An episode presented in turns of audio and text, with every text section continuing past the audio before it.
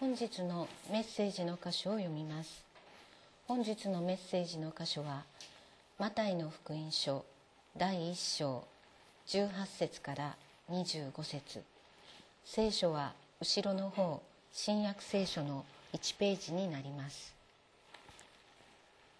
マタイの福音書第1章18節、イエス・キリストの誕生は次のようであった。その母マリアはヨセフの妻と決まっていたが、二人がまだ一緒にならないうちに聖霊によって身重になったことが分かった。夫のヨセフは正しい人であって、彼女を晒し者にはしたくなかったので、内密に晒せようと決めた。彼がこのことを思い巡らしていた時、主の使いが夢に現れていった。ダビデの子ヨセフ、恐れないであなたの妻マリアを迎えなさい。その胎に宿っているものは聖霊によるのです。マリアは男の子を産みます。その名をイエスとつけなさい。この方こそご自分の民をその罪から救ってくださる方です。このすべての出来事は主が預言者を通して言われたことが成就するためであった。見よ、処女が身ごもっている。そして男の子を産む。その名はインマヌエルと呼ばれる。訳すと、神は私たちと共におられるという意味である。ヨセフは眠りから覚め、主の使いに命じられた通りにしてその妻を迎え入れ、そして子供が生まれるまで彼女を知ることがなく、その子供の名をイエスとつけた。本日はこの箇所より、根本的に救う神と題してメッセージをお願いします。私たちの生涯には実にさまざまな問題が降りかかります。私たちはその問題の中から本当に救われていきたいと願い、そして救ってくださいと神様に向かってお祈りをしていく。今日も皆さんとご一緒に先ほどお祈りしましたけれども、本当に苦しい状況の中に陥っている方々、私たちの仲間にそういう方々がいるという状況の中において、私たちは本当に神様救ってくださいとお祈りしていきたいと思います。人の悪意によって苦しめられている人がいるならば、神様どうぞその悪意をやめさせてください。その悪意の中からこの愛する私たちの姉妹を救ってくださいと、私たちは本当に声を上げて祈っていきたいと思います。また、健康上の問題、経済上の問題を抱えている一人一人が本当に希望を持って生きていくことができるように、神様どうかここから救ってください。私たちは祈っていきたい。そういう中にあって、私たちが本当に知らなければいけないのは、それらさまざまな問題の背後に罪があるということであります。罪によってこれらの問題が引き起こされている。だから私たちがそれらの問題から根本的に救われるためには、この罪から救われていくことが必要なのであります。それは一人の人が罪から救われるだけでなく、イスラエルの場合にはイスラエル全体が罪から救われる、その民、御民イスラエルを罪から救う方とイエス様は預言されました。それと同じように、私たちすべてが罪から救われていく。一人が罪から救われていくだけでなく、すべてが罪から救われていくことが本当に必要なのであります。そこに根本的な解決があるからです。来週クリスマス礼拝を迎え、いつも読んでいるヘブルビテの手紙をお休みして、クリスマスの箇所から今日はお話ししたいと思っております。今読んでもらいましたけれども、ここに出てくるのはイエス・キリストの養父となったヨセフについてであります。皆さん、このヨセフはどんな人だったと思いますか？何歳ぐらいだと思いますか？何歳ぐらいだと思いますか？ヨセフさん何歳ぐらいだったんだろう。この時マリアさんは16歳ぐらいだったようです。ヨセフさん何歳ぐらいでしょうか？20歳ぐらいだと思う人、ちょっと大学じゃないんで手を挙げなくていいんですけど20歳ぐらいの方いらっしゃいますね。聖書の中に正式の聖典として含まれていない文章がいくつもあるんですけれども、紀元3世紀ぐらいにまとめられたヤコブ原福音書と呼ばれるものがあります。でそれは、聖書の中に入っていない、マタイ、マルコ、ルカ、ヨハネの中に入っていないので聖典ではありませんし、それを元に何かを論じるということは、それが私たちの信仰の中心に関わることではないんですけれども、参考になることもそういうことも書かれています。それを読むとですね、それは正しいかどうか分かりませんけれども、基本的にマタイの福音書とルカの福音書を合わせたものに脚色がしてある、それがヤコブの福音書と呼ばれるものです。それによるとヨセフは初老だったということであります。自分自身がもう年寄りだというふうに言っているところが出てくるんですね。でヨセフという人はもう子供もあって、そしてもちろん結婚して子供もいたんですけれども、前の奥さんと死別して、その死別したヨセフがマリアと結婚することになった。でマリアというのはずっと子供が生まれなかった、もう老人に近くなるまで子供が生まれなかった2人の夫婦の間に生まれた子供で、3歳になった時に神殿に捧げられて、そしてマリアが初潮を迎えた頃にその血によって神殿が汚されてはいけないということで、マリアの結婚相手を選んだ。でそのやり方が奥さんに先立たれた男の人、その人たちの中からくじで結婚相手を見つけたというようなことが書いてあるんですね。どれだけ本当か分かりません。だからそれは信じなくていいんです。ただし必ずしもヨセフは若い人ではなかったかもしれないっていうことは、頭の隅っこに置いておいてもいいかもしれないと思います。何歳ぐらいって言ったら40歳ぐらいかもっと上だったかもしれない。それはどうでもいいんですけど、どんな人だったかというと貧しい大工だったということだけは間違いない。これ福音書に書いてある。そしてダビデの子孫であり血統であった、直系であったということであります。そしてマリアと婚約をしていたということもわかるわけであります。当時のイスラエルの結婚の風習について知っておくことが、ここを理解する上で非常に重要です。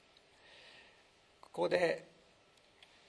ヨセフとマリアは婚約をしていたということでありますけれども、婚約というのは結婚と同じだけの法的な拘束力がありました。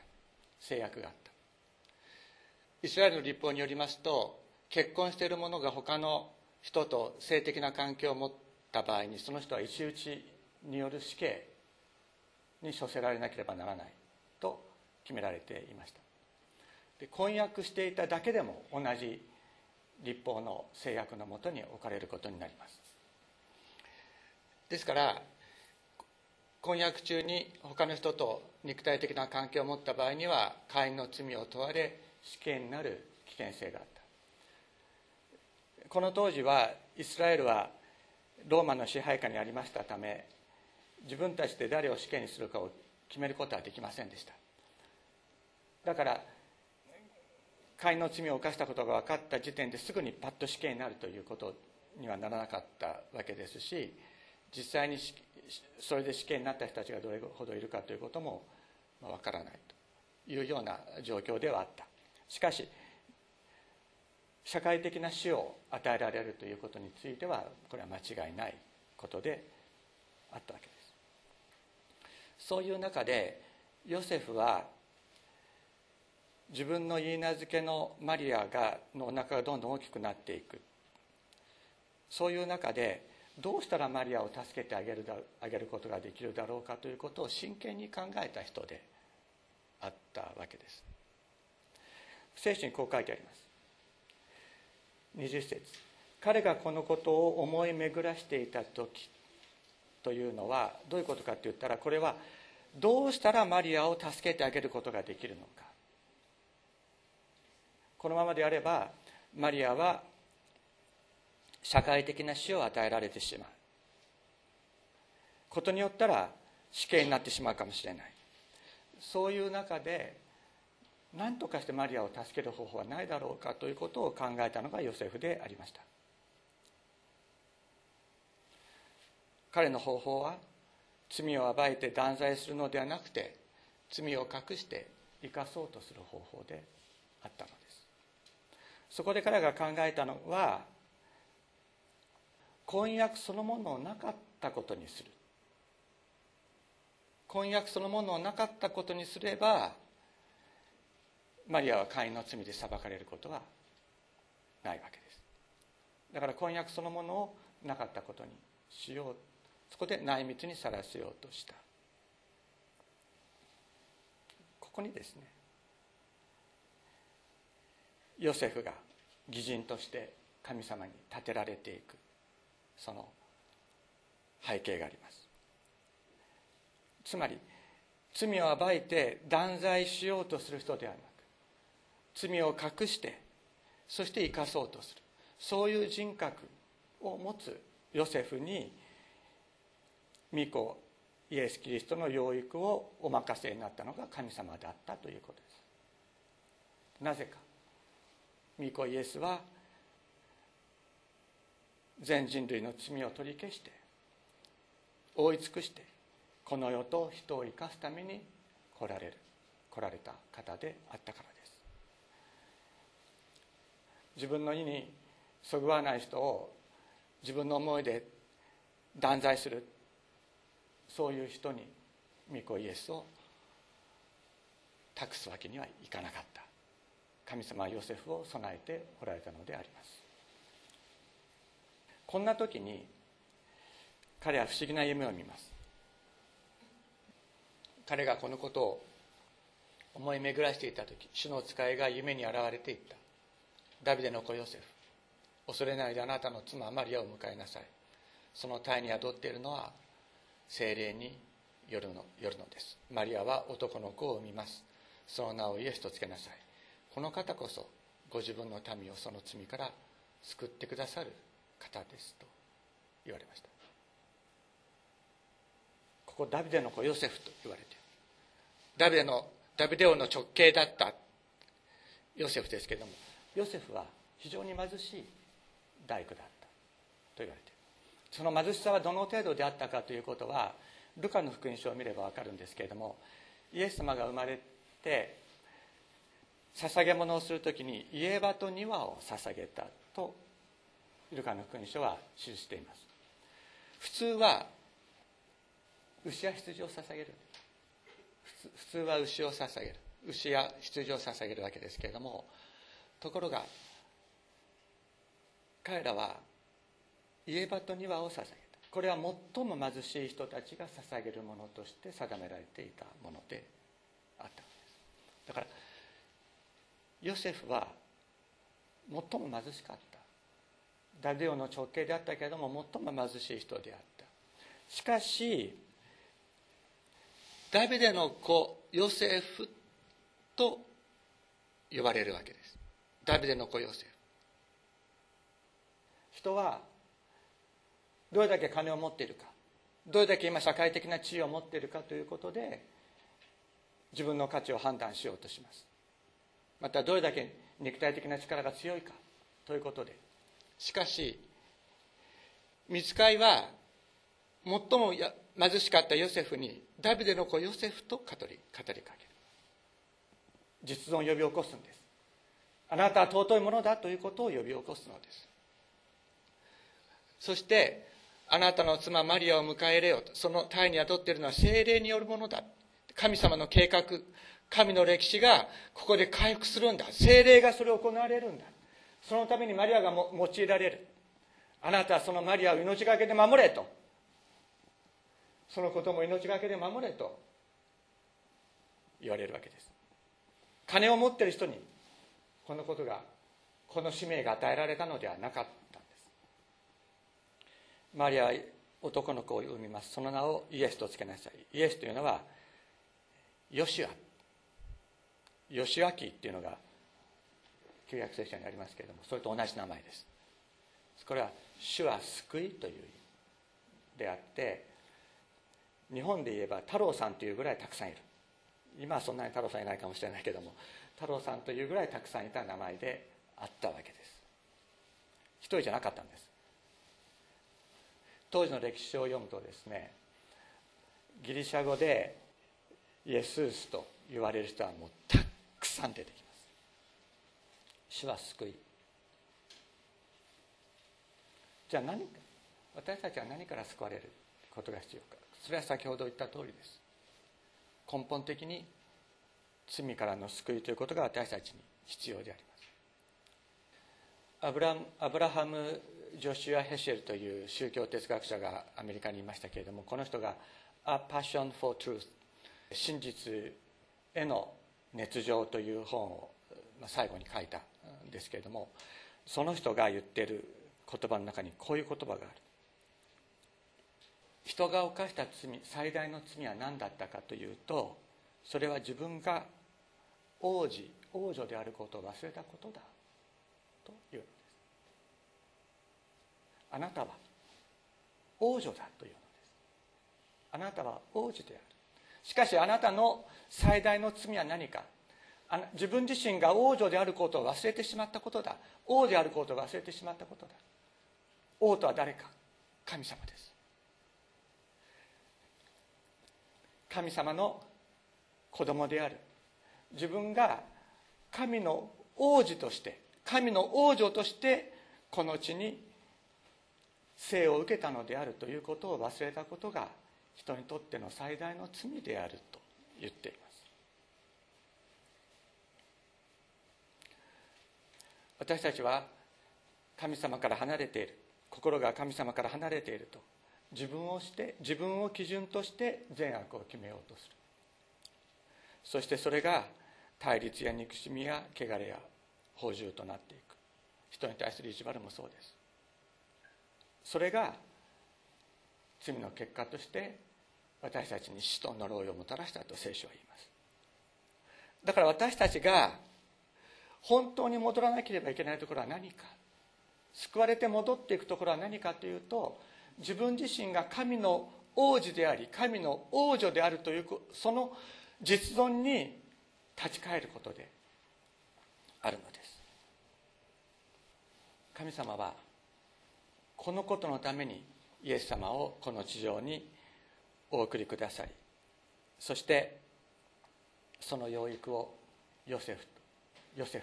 お任せになるわけです。ヨセフは自分がマリアを許して、自分がマリアを生かしてやらなければいけないと思っていた。しかしこの御使いの言葉を聞いた時に、彼はいや、自分こそ神様に許していただかなければならない、罪から救われなければならない存在であるということを知って、その実現のためにやってこられたイエス・キリストを自分の命を懸けて守り、自分の全てを持って育てていくのです。彼はお金を持っていたか、お金を持っていなかったです。しかし神の子を育てていくときに必要なものは何か、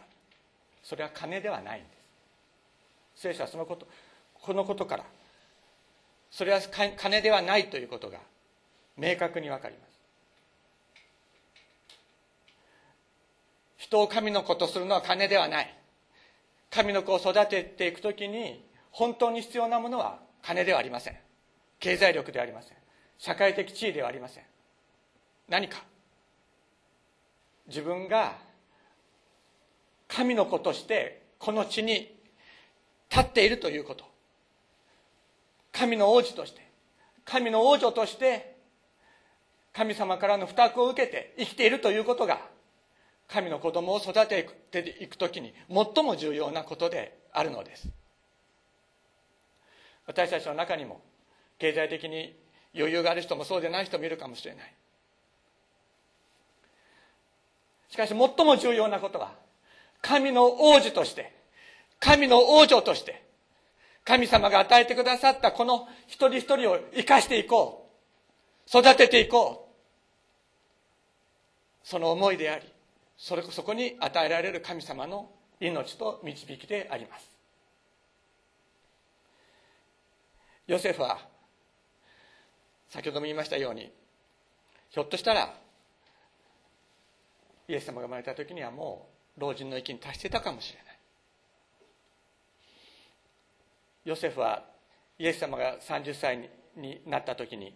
伝道活動を始める時にはもう福音書の中には出てきません。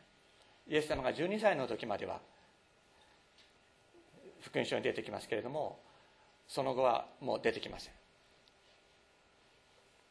ヨセフはイエス様の祝福の言葉を聞くことはできませんでした。イエス様が神の子としてその救いの技を、神の国をこの地にもたらしていく、その技を自分の目で見ることはできませんでした。しかしイエス様が語られた言葉、貧しい者は幸いである、神の国はその人のものであると言われたイエス様の祝福の言葉、それはヨセフがイエス様をそのように育てたからだと思います。貧しさは人の尊厳を癒しめることはできない。本当にヨセフはイエス様を、お前はダビデの子である、お前はダビデの子であると言って育てたはずです。御使いにヨセフは言われました。ダビデの子ヨセフと言われた。ヨセフはイエス様に向かって、お前はダビデの子である、そのように育てられたイエス様の中に気高い人格が形作られていったことは、これは間違いないことであります。イエス様はヨセフとマリアに育てられたから、気高い人格が形作られたんですよ。それは間違いないことです。神の子として生まれたから、初めから気高い人格が備わってたっていうふうに解釈することもできるかもしれませんけれども、この両親に育てられたから、この気高い人格が育っていったっていうことは間違いない。イエス様って小さい時は汚いんですよ。おしめもしてますし、汚れますし、イエス様だって喋れない時期があったんです。いきなり大人になって、いきなり天から降ってきたように、成人として成人のような生き方をしたわけではない。小さい時にはもう泥んこになって、あるいはもうおしめを変えてもらわなきゃいけないような状況、そういう中から育てられていった。こういうことから私たちが知ることは何かというと、私たち一人一人にも主は救い、イエス様を育てていく、そういう心が与えられていくことが大切であるということであるのです。このクリスマスの時、私たち、イエス様どうぞ私たちの心の中に生まれてくださいとお祈りをします。そのイエス様はどういうイエス様でしょうか。私たちがクリスマスの時にイメージするイエス様というのは、餌箱に置かれて何もできなくて泣いている、あるいは眠っているイエス様です。そのイエス様を私たち一人一人が与えられていく、私たちもイエス様を育てるものとして、育てるものとしての導きを与えられていくのです。先ほども言いましたけれども、イエス様は貧しさの中で神の国の中に生きる父と母の姿を見て成長しました。そのイエス様が語られた言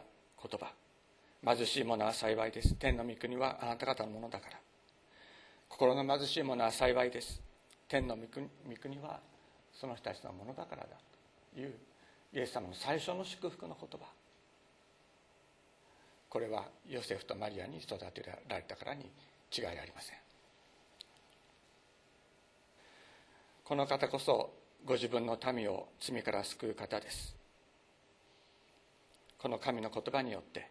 ヨセフは自分という基準から神の基準に生きるものとなり、そしてこの言葉がヨセフの全生涯を照らすものとなったのです。ヨセフを信頼してくださった神様がいたのです。あなたを信頼してくださっている神様がいます。十分じゃないでしょう。自分の中に不足を感じることはあると思います。だけどあなたが何を今持っているかということではなくて、あなたが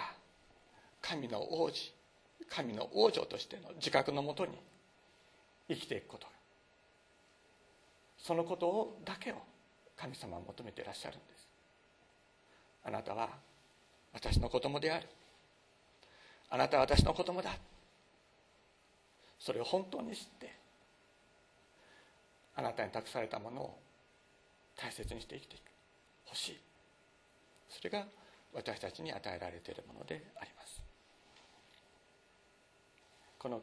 クリスマスの時ですね、私たちの周囲に助けを必要としている人たちがいるならば、そのことを本当に心に覚えて自分の手を差し伸べていくことができるようお祈りをしていきたいと思います。お祈りしましょう。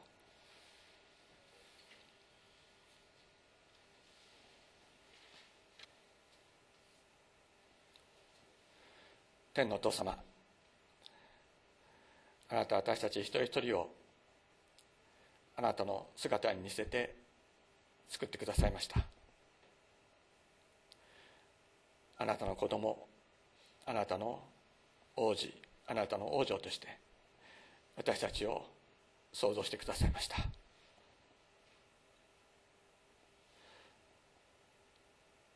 私たち全員が本当にそこに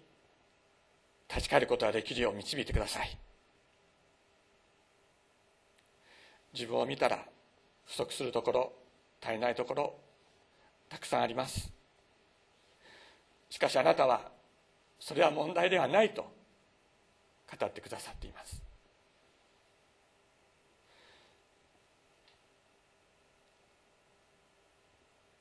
天のお父様、天のお父様、あなたの御顔を見上げて、あなたの子供として、天のお父様、あなたが私たちに託してくださった一人一人と共に歩んでいくことができるよう導いてください。